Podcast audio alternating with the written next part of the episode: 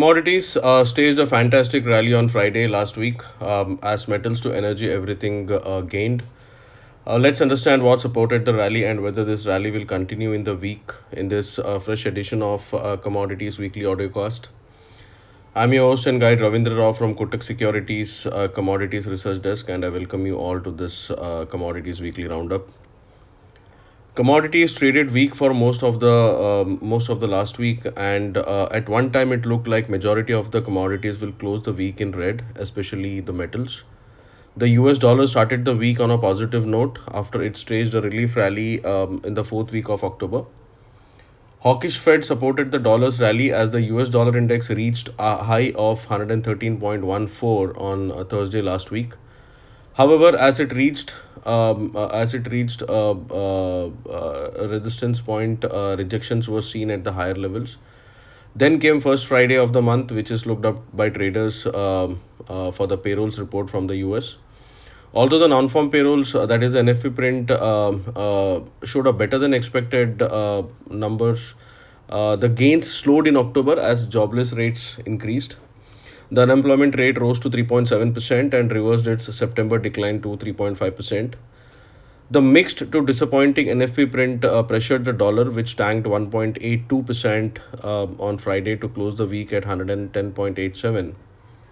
On a weekly closing basis, dollar index gave up all the gains and closed flat with a mild gain of 0.11%. Additionally, commodities also got a support from renewed speculation that China is set to ease its zero COVID-19 policy stance.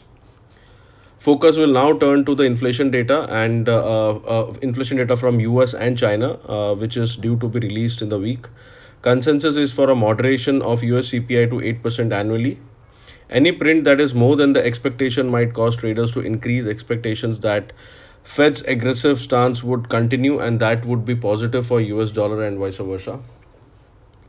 On the technical front, US dollar index, or widely said DXY, has penetrated the 52 DMA support near 111.09 and has closed below the same. However, the price might find support near 109.50, which the bears have failed multiple times in breaking. Having said that, DXY will have to break 109.50 on a daily closing and should sustain for a sustained down move. Coming to commodity specifics, precious metals gained on Friday, reversing the entire week's loss and closing the week with solid gains. Comex gold gained by 1.93%, whereas silver rose by a whopping 8.55% on weekly closing basis. Gold was under pressure in the first few sessions, weighed down by Fed's hawkish stance and persistent decline in the SPDR gold holdings to fresh 31-month lows. However, Friday's fall in US dollar after mixed to negative payrolls report that indicated slowing pace in job addition supported the yellow metal that rose to 3 weeks high of $1686.4 an ounce. On the fundamentals front, World Gold Council in its latest quarterly report said gold demand, excluding OTC, in Q3 was 28% higher year-on-year at 1,181 tons. Year-to-date, demand increased 18% versus the same period in 2021, returning to pre-pandemic levels. Central banks bought a record 399 tons of gold in Q3 of 2022, helping to lift global demand for the metal.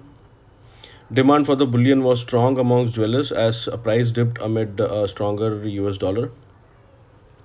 US CPI data next week will be the major focus, and any increased print as against the consensus might once again put a downward pressure on the yellow metal.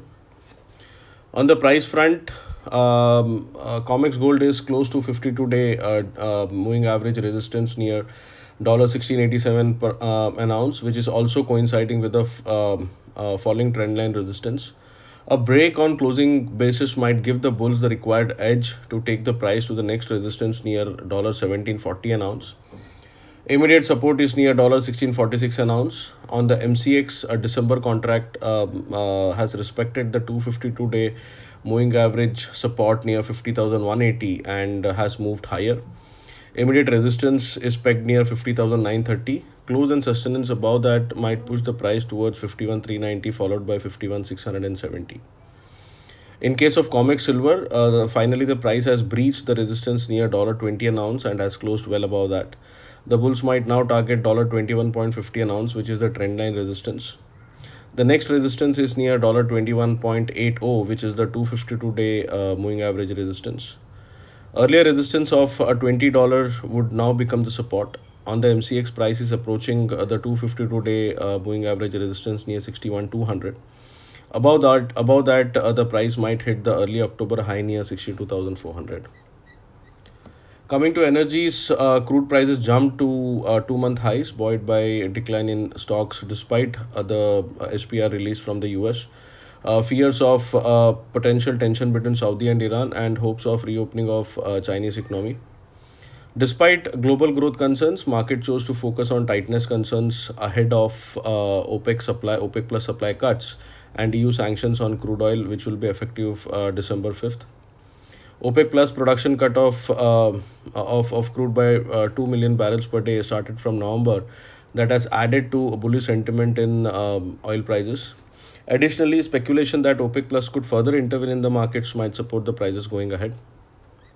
On charts, WTI crude oil is moving in a rising wedge, approaching the October high near $93.60, which is also the 252-day moving average resistance.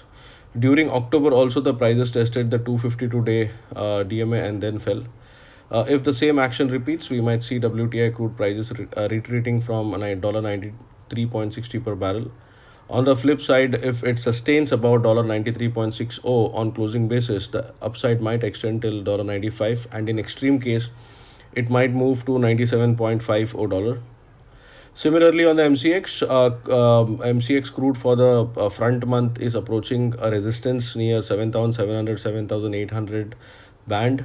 The bulls need to keep the price above 7,800 for a sustained up move. If not, then the prices might fall from the mentioned resistance towards the support of 7,300, which is the 252-day moving average support.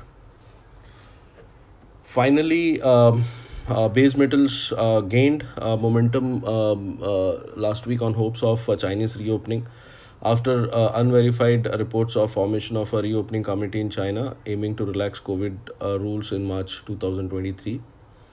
Markets largely ignored weak economic data from China and fears of more restrictions in China amid rising COVID cases.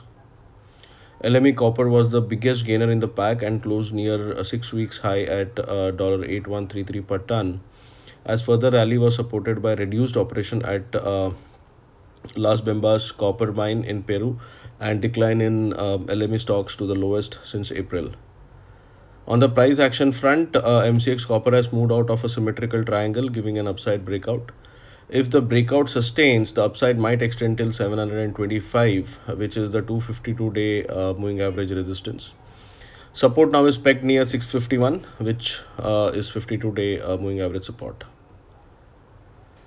Focus this week will be on US CPI figures for hints on Fed's policy stance.